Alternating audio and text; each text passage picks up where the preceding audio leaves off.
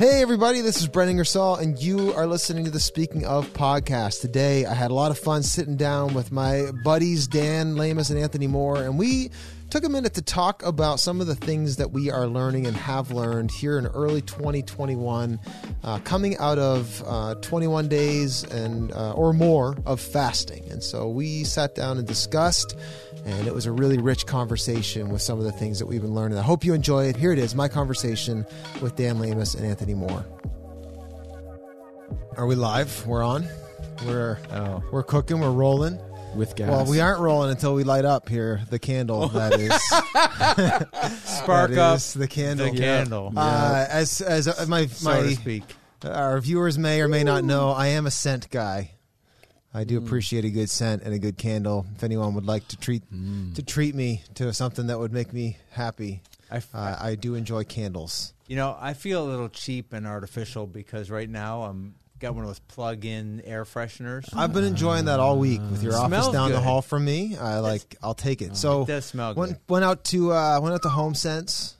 Home Sense or Sense. I think I would prefer it to be called Home Sense with SCENTS, but picked up. We're gonna give this one a try today. Santal Musk, Santal. Maximum male. Yep, you had this me. Smells like testosterone. You had me at Musk. Just before you think I'm a little too feminine with my enjoyment of scents. Oh yeah, I've got a that's Santal Musk. Although you are holding another one, that's for when we burn through this one. Yeah, we burned through that one in. Well, I'll have burned through it by next week probably. Yeah. This one is the apple honey butter, hand poured. Hand poured. That's it's going to smell better. Yep. And yes. I can't. There's not enough lighter fluid. Houston, we have a problem. Once we rub some sticks together, what possible difference could it make that it's hand poured? It makes a difference to somebody who. How long am I going to click this lighter? You know what? There you go. That's what I was going to say. All right. There we go. Folks at home, you're not going to be able to enjoy this, but let me just tell you, Santal Musk. Today's podcast has been brought to you by Santal Musk.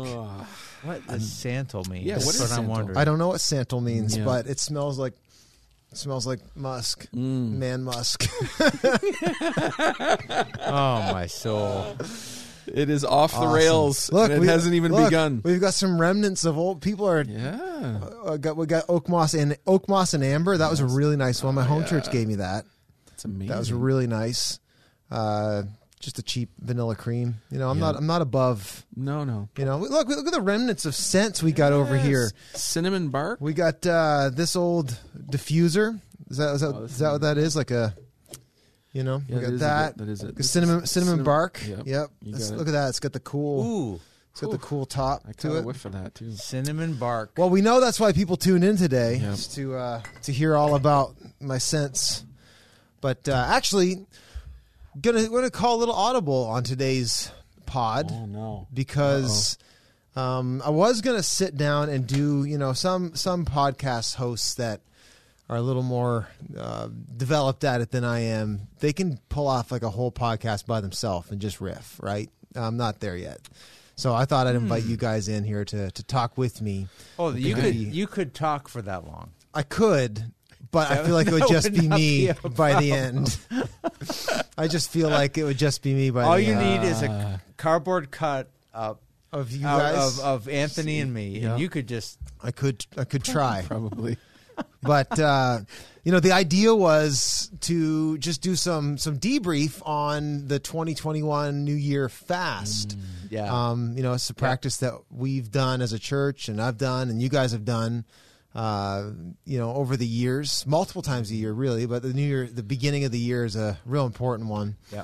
And we hit this one pretty hard, and so thought it'd be fun to just, hey, what did you learn? What did you receive over your time? What did God show you anything? Did God say anything to you, or what were your takeaways? And so I thought we'd go around the horn and share any revelations, realizations that might have come from this year's fast for you. What did God say? And we'll go around the horn and share a couple, our top two maybe. Mm-hmm. And yeah, so who wants to go first? You guys prepped and ready? I think I'm ready to roll. Go for it. All right. Okay. What'd you get this year? Let's go. We'll go round one, and if we can get a round two in, yeah, great. Yeah. So I dragged my journal in here, which that's a good sign. Yeah. Mm-hmm. So I don't know what this makes me, but I actually have page numbers in my journal. Makes you so the chief scribe. The chief scribes. It does. All right. Absolutely. So. Yeah, so probably I think the most important one for me was there's a comment in Luke chapter 9 where Jesus has commissioned his disciples and said, I give you power and authority over demons and mm-hmm. also to heal every disease. Yep. Then he says the statement to them. He says, take nothing extra along for the journey. And in the footnotes of the Passion Translation, it talks about the specific things he says not to take. He tells them, don't take along a staff, a backpack, food, money, or clothes. Mm-hmm. And he says each of those represents something. So it's basically the staff represents strength, the backpack represents provision, the food represents living bread, money represents treasure, clothes represents righteousness. And his point was, in the footnote, Jesus was the provision they needed for the journey. They didn't need to take along all this stuff. And in that, God really challenged me with this, like, what if they would have gone ahead and taken those things along, mm-hmm. even though Jesus said, don't take the extra things for the journey? Would that have mm-hmm. limited their power? Because they came back from that journey having actually done the things Jesus said. Yeah. They were healing the mm-hmm. sick. They were casting out demons. And he really challenged me in my life, basically, what are the extra things you've brought along for the journey? Many of those things I depend on. Mm-hmm. I think they are actually tools for the ministry. Yep. But the Lord was showing me, if you learn to leave those things behind and let me replace them with me, you're going to actually, I'm going to actually... unlock some things in you in that area of being able to heal, especially, which is going to lead me to my second one in a second. But the point of all this is that when God takes away the extra things I was bringing along for the journey, what I'm left with is my real identity in him. Mm-hmm. Like, it kind of strips away all the pretend and leaves me with just who I am in Christ. Yep. And in the midst of that, I felt God saying to me, this is the big takeaway, the more you let me do that and the more you become the real you, the more I'm actually going to release power through you. Wow. And I don't know why, but I felt that very challenging. Yeah. Like, oh no, it's almost like, God, anything other than that. Yeah. I'm going to have to be me, oh my soul. Yeah. But that was the challenge during the fast was, no, everything extra you brought for the journey, you got to leave it behind. And I'm going to actually prove myself to you in ways you wouldn't. Wow. You won't believe kind of thing. Which leads me to my second takeaway, which was my faith. Well, let's go around the horn. So hold that one, unless they're too locked at the hip. Not really. No, they aren't. Yeah. Okay. Go for it. But I want to let's park here because I think you're on something big. Okay. Go ahead. I've got something to. No, I guess the thing I was going to add that, like, from my perspective, I can certainly give testimony and say that even walking with you through that season, and even sitting through like freedom prayer and all of that from that time that we spent with that, I can say that I've definitely seen the Lord empower you to drop those things and not take those with you. And I just from my perspective, I would just absolutely would give testimony to that fact that I've seen that played out and walked out practically in some of those times with you. Nice. I think what jumps out to me is not just the personal challenge of that, but like I feel like that's such a word for the church right now in that, this past year, especially for us in the church in the West, right, that we've had you know, a certain model of church that we've worked for a better part of a century now. Yeah. You know, it's largely attractional, largely built around coming to a service on Sunday. Mm-hmm. You know, pastor means a certain thing, you know, anyway. Mm-hmm. And we've done well with it at some level, but you know, you might say when Paul warned Timothy about, you know, the church, the potential for the church to have the image of godliness, but deny the power that can make them godly. Yes. You can see evidence of that in every local church, us included at some times and in various ways. And you wonder I know that if among other things that the Lord is doing in the last 12 months or so has been a stripping back of tools that we have probably to a point of idolatry held up. Yeah. And it's exposed, maybe a level of immaturity or even, I might even say unbelief. I would say it even in myself about like how sobering it has been to, you know, here we are 12 months into this pandemic. I remember when the shutdown happened, I can remember being in my basement doing a Facebook Live telling people, hey, you know, I think we were the first church in Atlantic Canada that like said, okay, we're going to shut down because we're the biggest church in Atlantic Canada. Mm. It's important that we aren't, you know, we need to lead the way in this. So we shut our gatherings down until we figured out and wanted to figure out more. Yep. I can remember sitting down there doing that. And then once it became reality that, hey, this isn't just going to be till, you know, for a couple weeks, this isn't flatten the curve.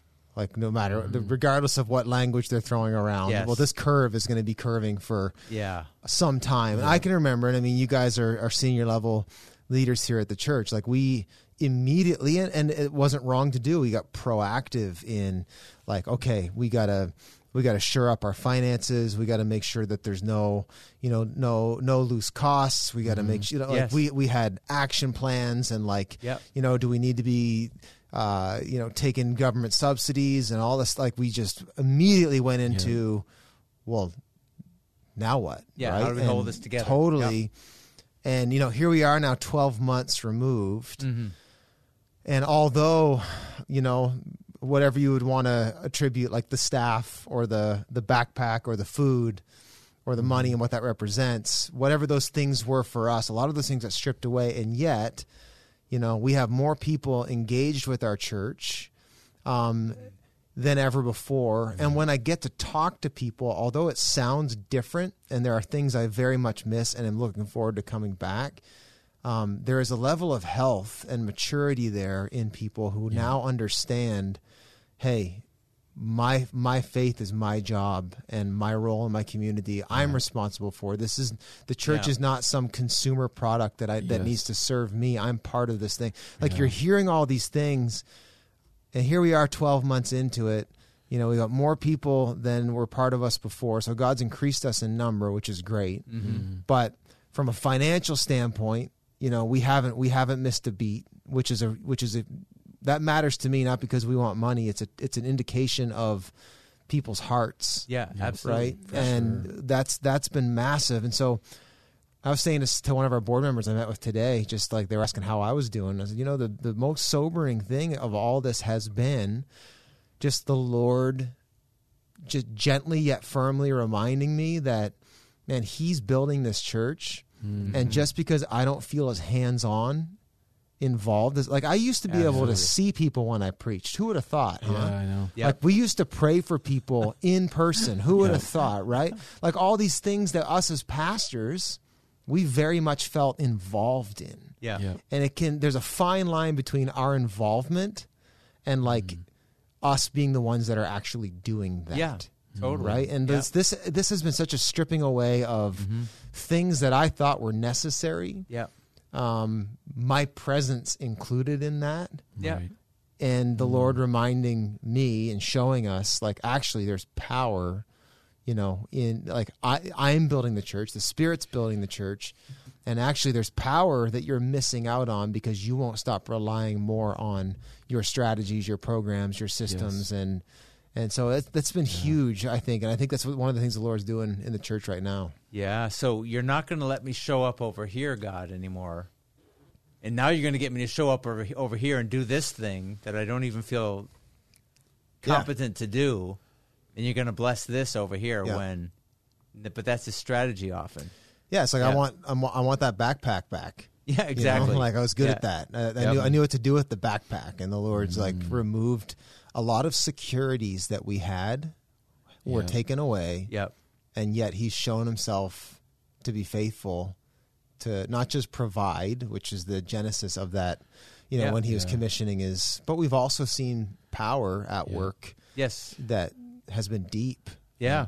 I love that. I'm not sure how well this works, but I'm just going to throw it out there anyway. It seems like this, as we've been sitting here talking about this, my mind just goes back to the scattering of the church under persecution.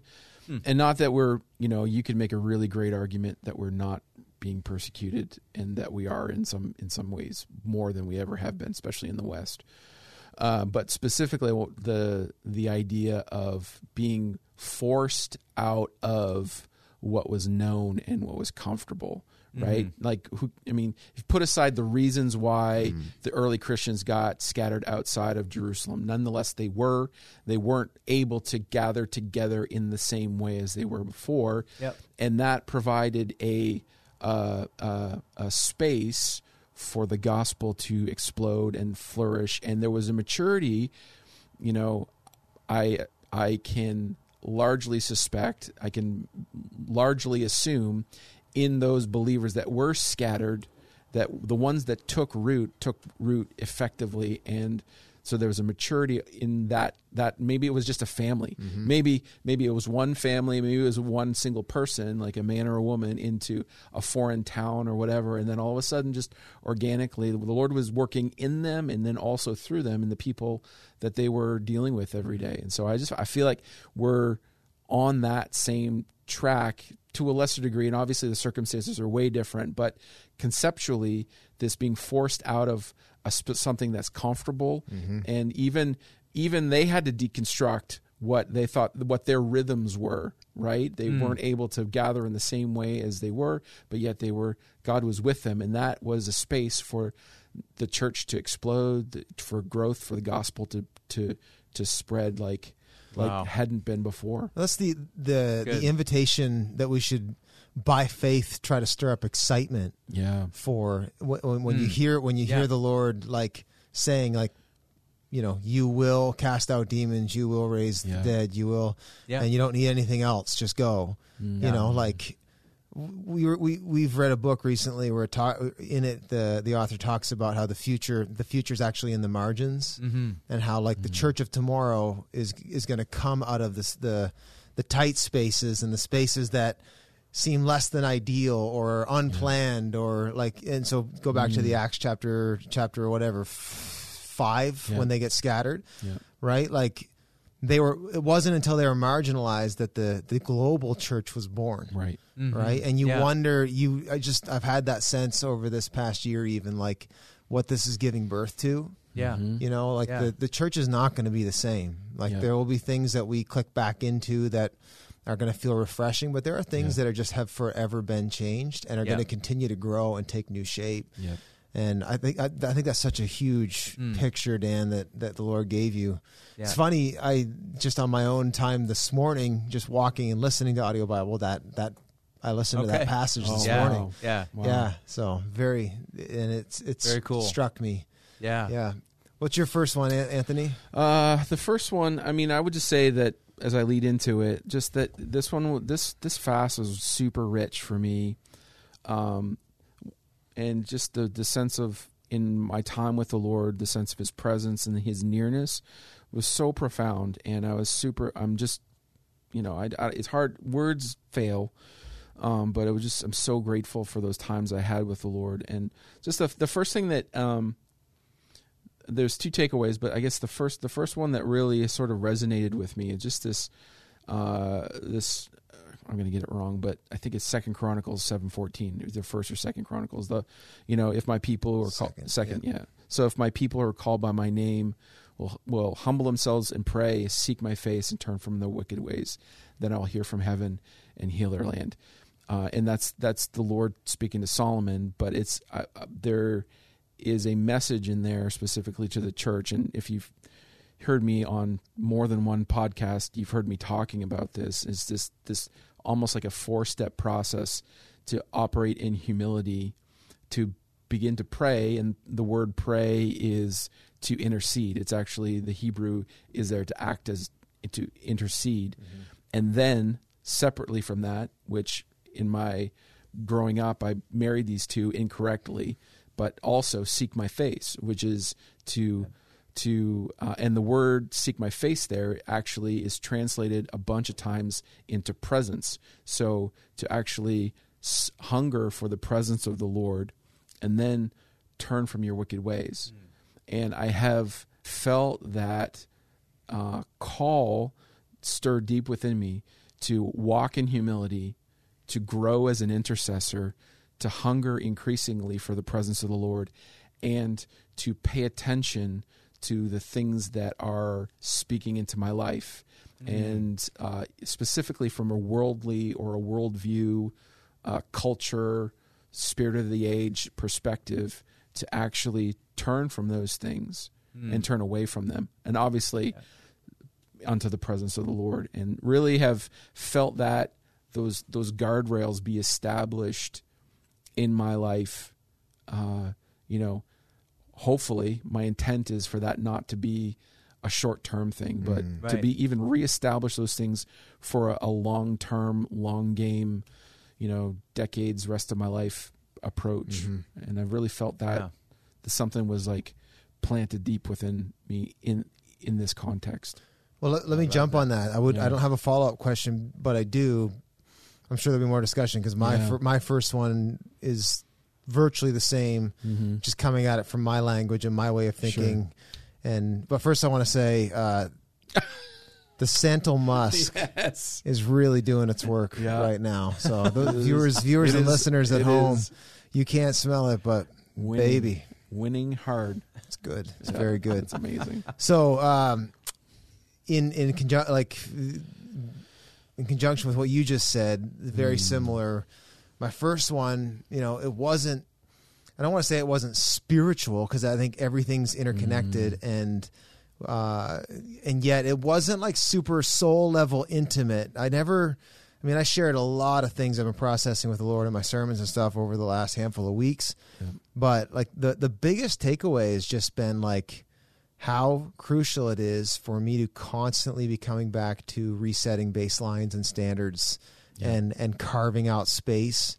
Yeah. And frankly, it's always, I'm learning that it has to be a little bit inconvenient to actually produce something positive. Yes. Like if it's too simple, it's the same as exercising my body. Like I can go to the gym and really not move the dial at all and say I did it. Right. Mm-hmm. But when you put just a little bit of stress on yourself, that's when you start to see results. And the same. So like the way I generally do my fast, if I don't have some specific direction from God, I end up doing a health reset, and I'll basically all my channels of intake, I just try to reset. And so like I shut down digital media, secular, everything. Like basically the only thing that I can take in my eyes, my ears, or for food has got to be objectively positive for nourishment for my body, my mind, my soul, my spirit. And so that basically left me with, zero movies, Netflix, radio, a lot of silent driving. Like, one of the huge takeaways, like, is like the health that comes from setting standards. I'll share a little bit more of that in my second go around here, but just very simply, it's amazing how much time we have. Yeah. Yeah. Right. Yeah. Like this is not, not spiritual at all. Yeah. When like how often I say, I don't have time, like I got family, I got work. And I also managed to squeeze in a whole season of The Office over the last 2 weeks as well. Yep. So there's 20 hours or something, right? A lot of time committed. It's like when you cut that stuff out, like, I plowed through like a dozen books, in that amount of time. And like the fat in our lives is actually substantial when you start to Like, just do a practice of, say, I'm not going to watch any TV for the next month. Yeah. You, I guarantee, will actually have a moment like, well, what am I going to do?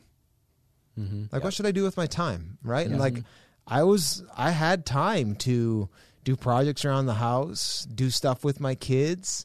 Mm-hmm. I had time to go a little extra on some work things that I've been wanting to do. Like that wasn't, and it wasn't some begrudging, oh, I guess I better go do that. Like, I was like, oh, I'm going to work on this thing, you know, like very simply, I discovered that I, even now at this stage in my life, still have more time than I thought I had. As demanding as family is, as demanding as career is, man, it's incredible how much space we take up. And I don't, the only way I think about it, I think it was, who was the guy in like the 80s, the leadership guy, Zig Ziglar? Yeah. Maybe it was Zig Ziglar, maybe it was Stephen Covey, one of those two kind of legends. But you remember the analogy with the, you know, the cup or the bucket, and then you have like the big rocks, the smaller rocks, the sand and the water. And he'd say, you know, like, can I fit all of this in here? Right. And that was the analogy. And he, you know, does the exercise. It's the only way you can do it is if you get the big rocks in first, then you pour the smaller rocks, then you pour the sand, then you pour the water. If you do it any other order, it's not going to work. And I think the fast has been, if nothing else, a way to bring right order back into my world and to put first things first, because it's funny how things like Netflix, things like whatever can start to creep in and begin to compete with things it should never compete with.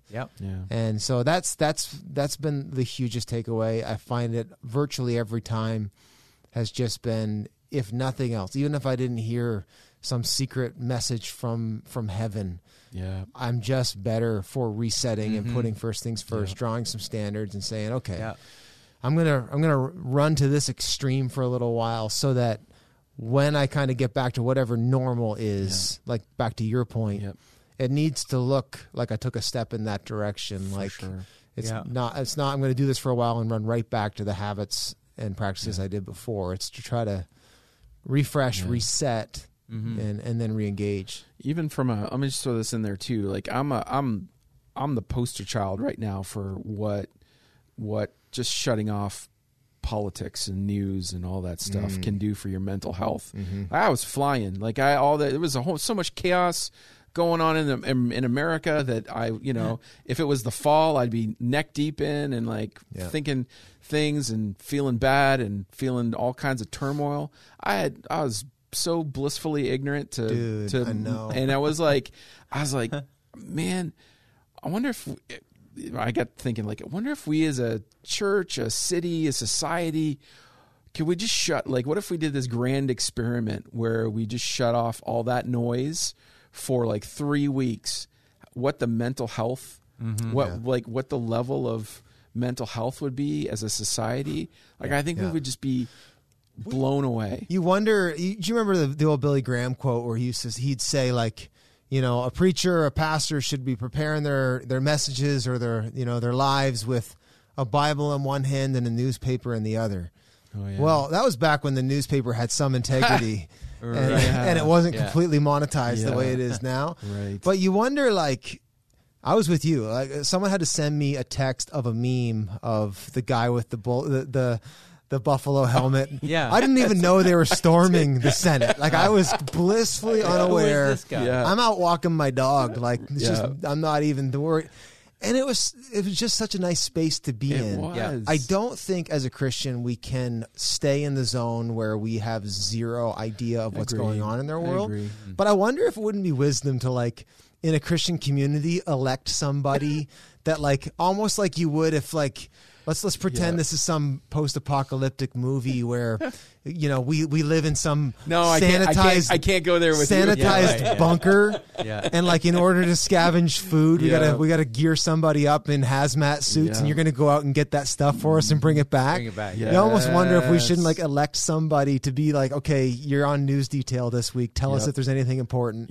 Otherwise, we're just gonna kind of set our minds on things above and not worry about it. Totally, and like analyze all the sources and then come back objectively. Like this is a list, a factual list with no slant, no salacious or inflammatory language. Fox minus CNN times PBS divided by certain internet blogosphere. Yeah, exactly. Equals. Maybe this is what's happening. This is what's happening. Yeah, but, that's awesome. Yeah, but it's so. I do think, 100%. I am confident that we are all as believers far too caught up in the whirlwind of the news cycle and the chaos of the world, and it's actually not that bad out there.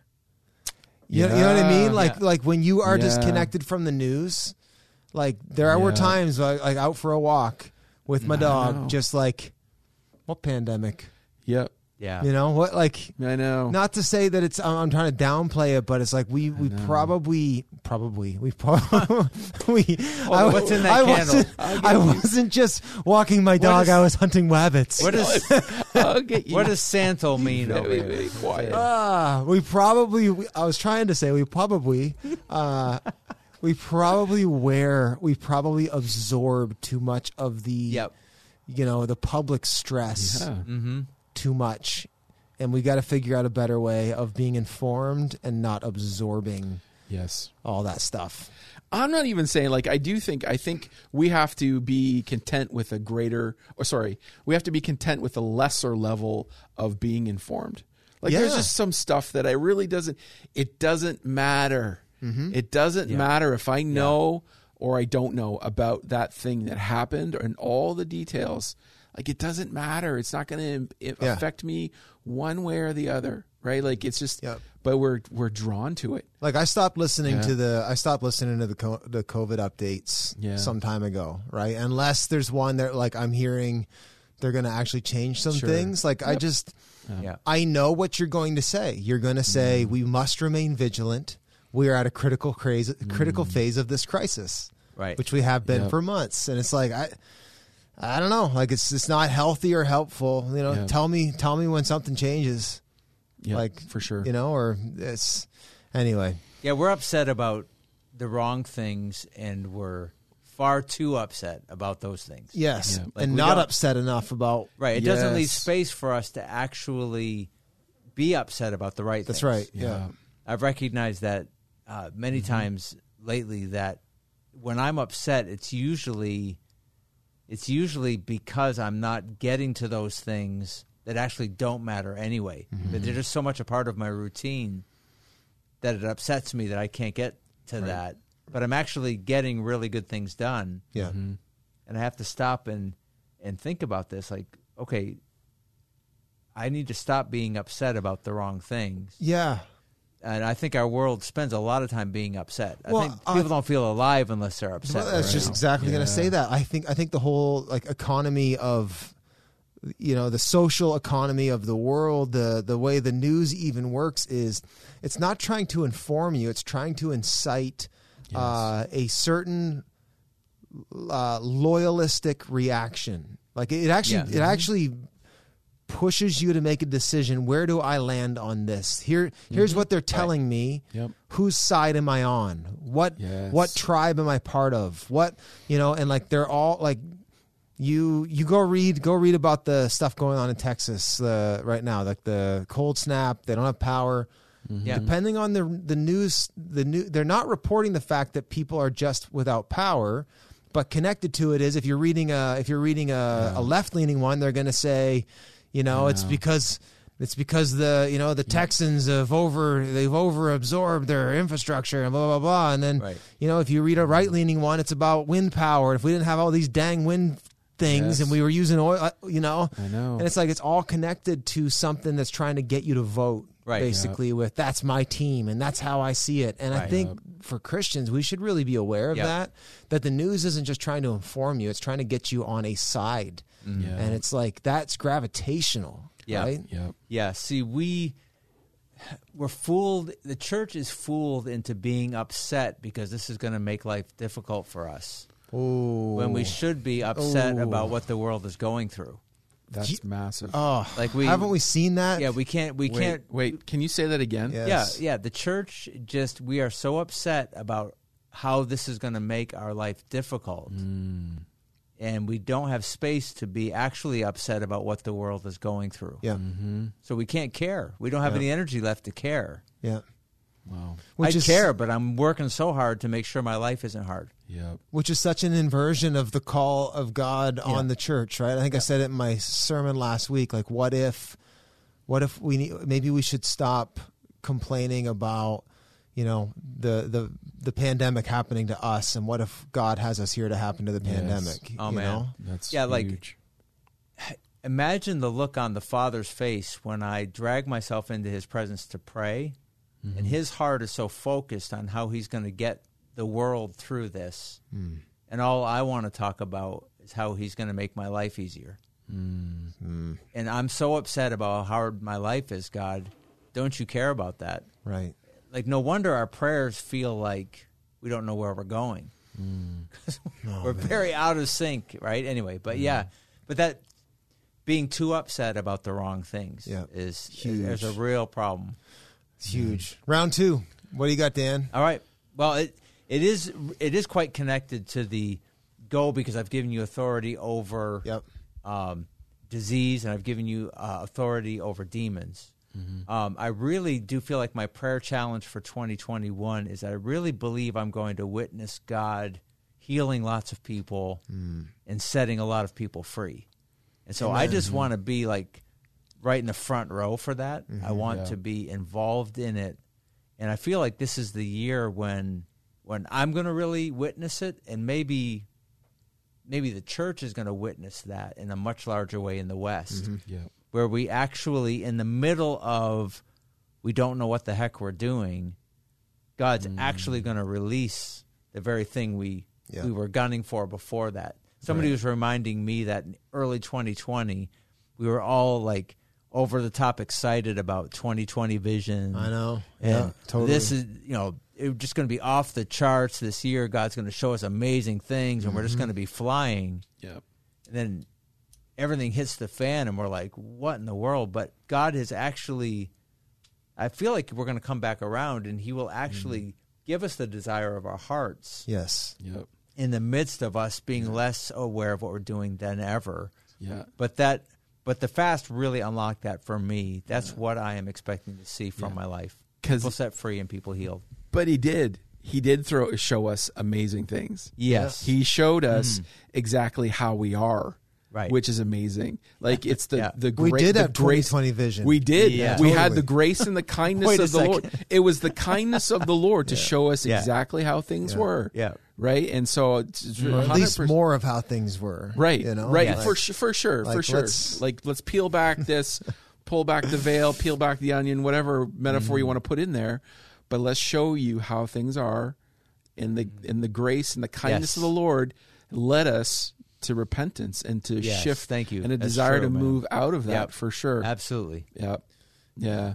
I think just to touch on that, like you shared with me a few weeks ago, just about that freedom and deliverance part, about how that word that Patricia King gave you, she's a famous, relatively well-known prophet that back in the probably late 80s, early 90s, she gave you this word about freedom? It was actually in 2000. Oh, okay. Sure. And part of the word she gave me was, and just for all the name droppers out there, this is the one time I was actually in the presence of Patricia King to receive this word. Yeah.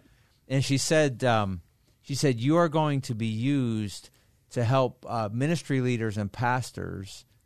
You're going to help them break out of chains they didn't know they had. Yeah. Ooh. So it was the sense of, in one moment, they'd be realizing they're bound in a chain, and it'll be broken in the same instant. Yeah. Wow. And so and we can start to see that the momentum, right? You know, behind even the fruition of that word. Right. I've been used in that way in the last couple of months, and you have too. Of just like the Lord showing somebody, here's where you're bound, and He's given us tools and skills to be able to go in within 90 seconds sometimes. Mm, and that person is broken free from that chain. Yeah. So it's beautiful, really. Yeah, it's awesome. It's amazing. Amen. You got another one? Yeah, it's just, it's basically on the heels of this, the Second Chronicles thing, but it's really the statement, don't pick up what was just put down. And, you know, and it is just, it is sort of like that phrase to keep my intention, or like to focus my intentions to say, okay, let's be careful. So you went, Anthony, and you cleared out a whole bunch of space, and it was amazing, right? You just did all that space. You did all you shut off the media. You just reshaped what you were consuming. And obviously that's going to change, but there is some degree of word I have from the Lord that don't pick up what you just put down. And I just really feel like there's just a ceiling, and huge, like this ceiling thing of like, there is some space that I cleared out that isn't going to be filled back up with the other stuff that I just cleared out. So, and I really feel like that's a space where the Lord is going to, you know, just, I'm going to give him that space, and we'll see what he does with my time and with my energy and with my mental focus and with my heart and all of that stuff. It's just, I feel like there's just going to be another level of maturity, another level of leadership, another level of just even in my spirit, have really been stirred in that way. And I'm excited to see as I walk this out, how that will unfold. Are you finding, I've found even as I've reset some of these baselines, like I officially finished my fast a week ago from the time of this recording. And I did about 40 days. So I don't know, give or take a day. I'm not quite sure. I had a target date and I set it. And so, but when I finished on a Thursday night after prayer, that was kind of what I'd set, and I was done. You had your nachos. I went home and pounded nachos, like pounded. You know, I hadn't had saturated fats in a very long time. I weighed what I weighed in grade 10. Wow. Yeah. That's something. Yeah. Yep. For sure. Pretty wild. So, but anyway, after a weekend of how do I put it? Wild eating. Yeah, I was gonna say like culinary debauchery, licentiousness. After like a weekend of culinary debauchery, we'll call it dietary debauchery. There's your alliteration. There it is. Wow. After a weekend of it, marking that my down. Body hated me. Right. Like it was like, I feel disgusting. Yep. And then, like, of course, mixed that with some Netflix and a couple movies, and like, and after though, I was just like, I know, I feel like death. Yep. And it's, I am grateful, you know, that I went long enough, and the Lord did enough work in resetting me that I don't want to pick up what I put down. Yeah. And like I even found over the last week, you know, I'm still living pretty darn close to what I was doing during the fast. Like I'm not far off. I've got a few things like that, like I'll do that I couldn't have done during the fast. But for the most part, like, you know, if you diet long enough, you actually change your tastes. Yeah. Yep. Like, you know, for sure. Yep. Like dates for me are as good as chocolate bars. Yeah. And how like, some things that were sweet are now too sweet. Too sweet. Totally. Yeah. Like I could not. The last time I drank a can of pop was in Guatemala 2 years ago, right? Like, you know, and it's just because it's either pop or their water. Yes. So that's right. Yeah. So I'm going to take Coke, you know, but like even that is just like, you know, the sugar and you can reset your taste. And I found I started to watch a movie, and it wasn't like, it wasn't sin, but it just tasted, it's just like, and like, I just was like, I don't want to watch that. Like, what, this is just boring. It's boring me. I don't, you know, I ended up reading, you know, and it's like, that's such a beautiful thing that can happen, you know, when you do fast. And I will agree with you. And I will say this, just in full disclosure, and being, bearing my soul before the potosphere, like even as late as last night, I was actually, I felt the creep of the things trying to come back in. Yeah. And I actually last night made some conscious choices. Like I felt the creep of the political chaos and all of that. So I just was like, okay, Instagram, boom, you're off my phone. Right. Like, and to be fully, just whatever it is, whatever, there's no shame in it. I'm just like, I need to establish that boundary. And if I can, you know, have certain things and I can look at, you know, I can consume certain things and not be affected by it. Sure. Okay, great. Within moderation.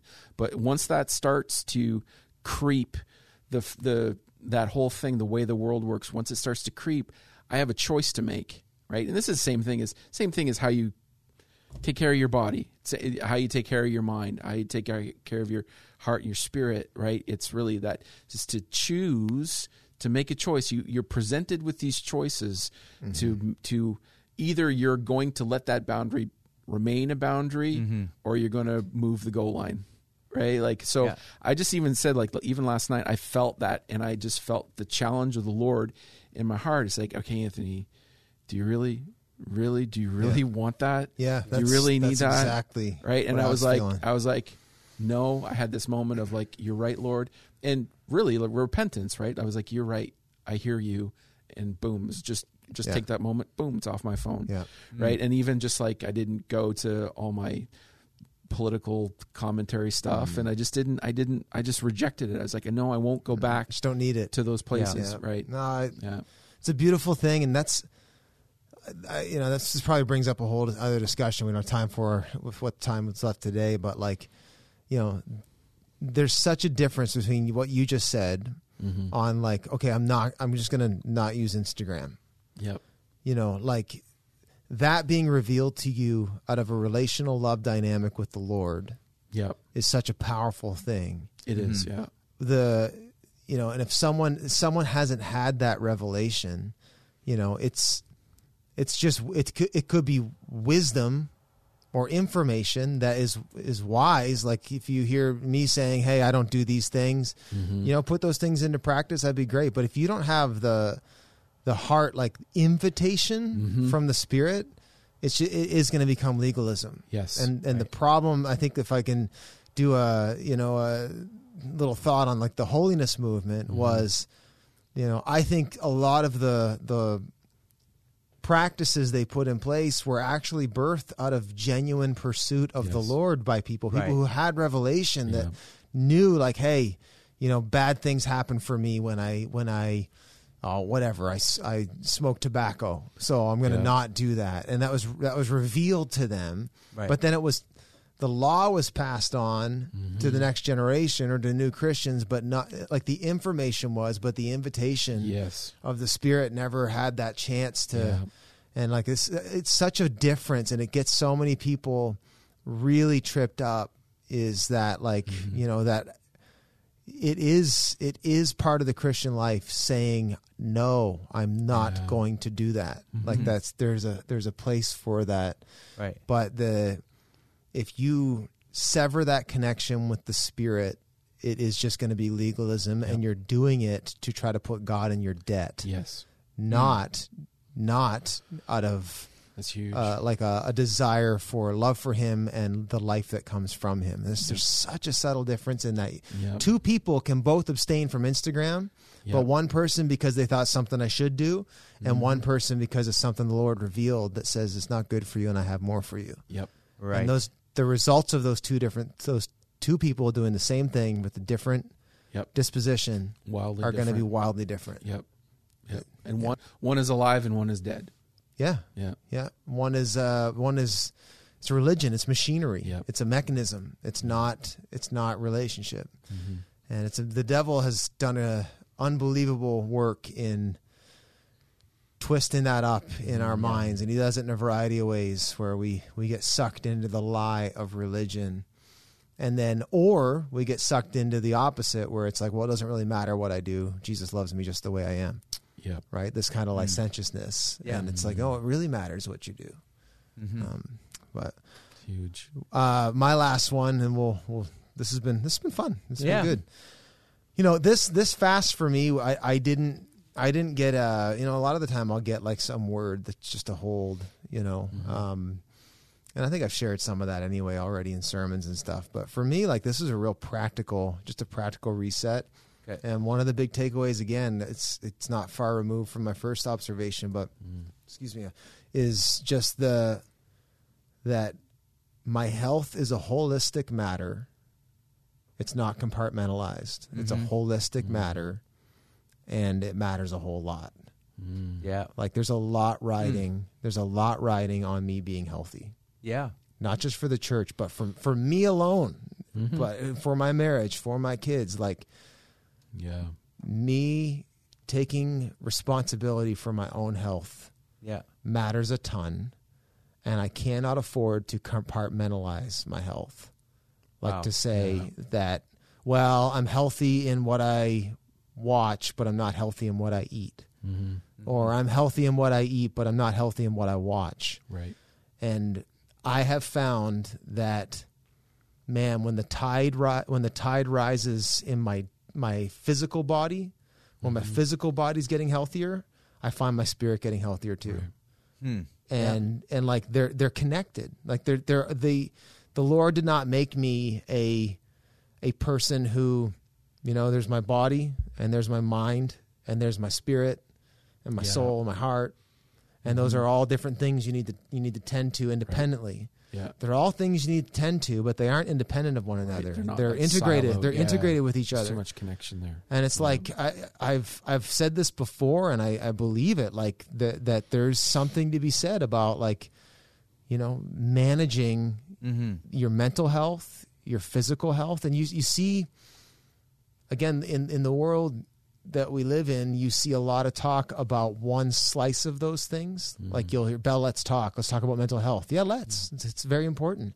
Or you'll hear, you know, some fitness person saying, hey, your physical health's very important. Or, you know, your emotional health's very important. Like, yes, but I think the Lord wants to deal with us as a whole person. Right. Yeah. And I think to the degree that we compartmentalize, it gives a lot of room for us to let ourselves off the hook in areas that the Lord wants us to be lifted in. Yeah. It gives the enemy room to destroy. And the reality is, you know, like the old adage, a chain is only as strong as its weakest link. You know, integrity comes from the word integer, right? Like, it's that idea of your integrity is only as strong as your, you know, weakest weakness. Yeah. Yeah. And that's been the big takeaway. It's just like, I really want to continue to look at my life. Like, yeah, how is my mind? How am I loving God with my mind? How am I loving God with my body, my strength? How am I loving God with my heart, my passions, and my soul, my being, my gut, you know? And that's been the huge thing, man. Like, my health is a holistic matter, and it matters a whole lot. It's just kind of the... Yeah, that's cool. So, and you see, I mean, last couple months, we've seen some real high-profile pastors, you know, some things come to light about it. It's just so destructive and damaging for the kingdom, for their family, for the legacy that they would have had, you know, and I just look at that, and I'm like, I can't afford to let things exist in the dark. I cannot... say, hey, we'll deal with that, or that's not a problem as long as it's over here. Like, like the whole Brent Ingersoll just needs to be on the table before the Lord. And I need to embrace the fact that there's no one thing that supersedes the other. Right. I do think there's an order, like where it says, you know, I think it does say, like, love the Lord your God with all your heart and all your soul and all your mind and all your strength. I actually do think there's an order there, and we could talk about that. Sure. But it doesn't mean, just because there's a sequence, doesn't mean that one is more valuable than the other. Right. And to ignore one area is going to be to my detriment. And I've got to lay down my entire life and see that as my spiritual act of worship. Yeah. And like, me being diligent about my physical health is something I need to do before the Lord. It's not just I want to look or feel a certain way. This is, God, you gave me this body. And it's not perfect. And I'm sure there are things that... time and sin will, you know, the time and living in a fallen world will, you know, come to roost at some point. But as much as it is my responsibility Mm-hmm. I need to treat this as a gift. Like your body, like think about your body is the temple of the Holy Spirit. Mm-hmm. Yeah. That is such an insane statement. Yeah, it is. For real. It like is. You the Bible starts out like the earth was formless and void and the Spirit hovered over the waters. Yep. And then between then and when they established the tabernacle in mm-hmm. Exodus, like the Spirit just kind of comes and goes and looks for there's times where the Spirit's kind of evident, but there's no place to rest. Yeah. And then the tabernacle comes, and like this is a permanent space. It's still on the move, but there's where the Spirit is, and that's major stuff. And then they build a temple, and then Jesus destroys it and makes us the temple. That's and like I think we need to think more literal about that. Yes. Oh. Like. Or maybe not like literal. Like we need to like really think about. No. The same one who.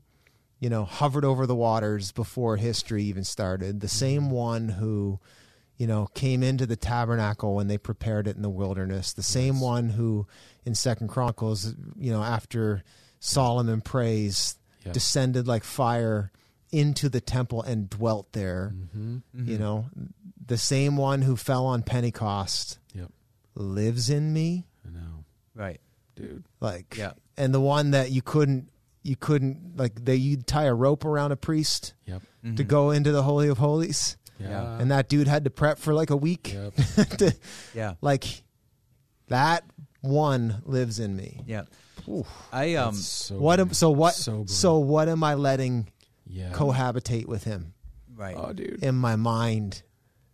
Like that does call into question what I'm willing to let go in these eyes. I know. And let go in these ears and mouth. And it's like, I know. Yeah. See, there's a thread that runs through all of Scripture that we jump past. And that is how incredibly integrated God is with his creation. Mm. Like I know even from a kid, I would read like Old Testament, stories or like prophecies and think, and I would hear God's going to use this pagan king to do this thing, and it's his purpose to use this pagan king. And in my little kid mind, I'd be like, how does God even know this pagan king? Does this guy even matter? Like God takes things, we would label them and say, it doesn't matter, that guy's just a pagan king. Or he might draw, in the New Testament, he might celebrate over the prostitute that comes to the kingdom. Mm-hmm. Mm-hmm. And we would have labeled her half an hour before. She doesn't really matter. And for all we know, some religious leaders, some ministry leaders were actually abusing her and using her in ways that were completely ungodly. Right. And suddenly Jesus is celebrating her coming to the kingdom. Mm-hmm. And the people who were just mistreating her are like stunned. And are left without anything to say, because how did Jesus even know about her? How could God even be aware of these things that in our world we have labeled they don't matter? Right. Like forget about moral issues for a second. To God, everything matters. Right. Like God is so integrated with everything, but we don't realize that. So when you talk about, isn't it crazy that we are the temple of the Holy Spirit? I think even to go farther beyond that, for what purpose? Mm. Like, why are we? Right. Why are we the temple of the Holy Spirit? Right. To just sit around and be cool temples of the Holy Spirit? Yeah. Or is it because he put us in the middle of a creation he is completely integrated with? Mm-hmm. Like, I think we make this mistake that in God's renovation project, his restoration project, we feel free to label what things matter and what don't. We're going to be surprised as this plays out that some of the things that we thought didn't matter in creation will suddenly take center stage because God says they should, not because we have anything to say about it. And in those moments, we, the temple of the Holy Spirit, better be ready to flow with him. Mm-hmm. Yeah. Like, I don't know if this is too weird out there, but there's some, like, it's amazing to me when I've read and studied the New Testament, how integrated and amazing Jesus' interaction with creation is. Yeah. He just gets it right. And he's always taking a left turn on his disciples, and they're like, how in the world did he go there and do something so amazing? Yeah. Yep. You hardly have to get 2 or 3 layers out from Jesus in the New Testament, and we start screwing it up. Mm-hmm. Like it's like, and here we are today in 2021 trying to figure out some of the very same things they were trying to figure out in the New Testament. But Jesus was so integrated. Yeah. And I feel like when you're talking about being holistic, I think the church is going to come out of this time being far more integrated with the world we live in. Yeah. Like we're going to have a new respect. Yeah. Totally. For like we are the temple of the Holy Spirit to serve in the midst of a creation that we just need to chill out and realize we're not going anywhere anytime soon. Yeah. And the more faithful we can be to be holistic and say things that we thought didn't matter 2 years ago matter greatly now. Yeah. You know, how to entertain people in your home suddenly now matters far more than it did 3 years ago. Yeah. So you don't have a church building to go and worship in. Right. They're going to have to worship in my living room. And it becomes, anyway, it gets played out in a bunch of different ways. Well, it's like Jesus, his claim was, I've come that you would have life and have it more abundantly. Right. And like the church really should rise up at, you know, we should see ourselves as the living ones.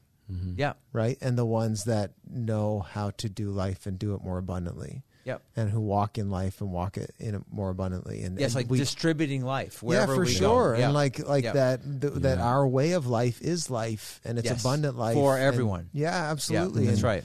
And yet we do get caught up into the ideologies and schemes of the thief. Right? Who comes to rob, steal, kill, and destroy. And that's what leaves us asking questions like, you know, how do we, what was the question you framed for us in the pandemic? Like, how do we, you know, how do we get out of this being so difficult for us? Or like, how, you know, like those self-preservation actually isn't a good rule of life. Yeah. My intercession becomes, how am I going to survive how hard this is going to be? Right. Right. Yeah. Yeah. Right. Instead of thriving in this season. Okay, God, here we are, the temple of the living God in a pandemic. Yeah, and the world's in pain. What are we going to do about this, God? Yeah, we've got life. We've got answers. Yeah. We've got hope. Yeah. We've got peace. Yeah. Or should, anyway. Yeah, yeah. It really is, like, if it is, and this is the challenge, right? Because this is not a simple or even an isolated topic, right? But there is something about the appeal of living that life and having that life, Jesus live that life through you. Yes. Right? There is an appeal. There has to be an appeal. Like there is something that has to be appealing to someone from the outside looking in to say that guy's got something or that girl's got something that I want. There's a peace, there's life, there's love, there's joy, there's something, there's hope. Yeah. There's something about what it is. And that is the mark of, you know, that is not an uncommon thing. It's like, you hear those testimonies. Oh, there was just something about those people. There was just something about that person that I had to have. Right. And so then they come in, they go on the search, and then they find Jesus, and then they become that. And yet we do all of this in the midst of these sort of like high profile failures in the places where we don't get it right. And, and in the middle of all that, but yet at the foundation, you know, and that's why we have the Word of God to actually act, you know, it is the benchmark, right? Because I'm not living the benchmark just yet, right? Like, so that's why we have those things. We have the benchmark to keep us pointed in that direction. And in all of that, we still have those moments of like, someone who is hopeless comes into contact with someone who, you know, is living the hope of Jesus through them, and that's suddenly appealing to them. And I love that about just the sort of like the interconnected, you know, web of how we live this life. It's really appealing. And it is that appeal. There is something appealing about walking that out that is appealing to someone from the outside. Yeah. Anyway, we are witnesses to the Lord of life. Yeah. Or called to be. Yeah. So the way you bear witness to the Lord of life is by being fully alive. you know, and demonstrating that. Yeah. It's huge stuff. That's good. The word, I think, even it's a now word, you know, I think even the Lord is speaking to us about being witnesses for sure. It's massive. So, well, guys, as always, thank you. Thank you to Santal Musk. Yeah. Essential fragrances. Fragrances. What is wrong with me? Very, very quiet. What is in this? Yeah.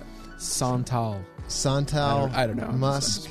It is a member of a large indigenous group living mainly in eastern India. A Santal? Oh, Santal, or however you say it. Yeah. Okay. Yep. Things you didn't know you didn't know. There you go. There we go. Yeah. All right, everyone. Have a good day. See you later. See you next time. Hey, thanks again for listening, everybody. I hope that you enjoyed that as much as I did. We'll see you next time. Do me a favor before you sign off, whatever device you're on. Why don't you take a minute? If you haven't already, leave a review, share this podcast, help us get this platform out to as many people as possible. We'll see you next time.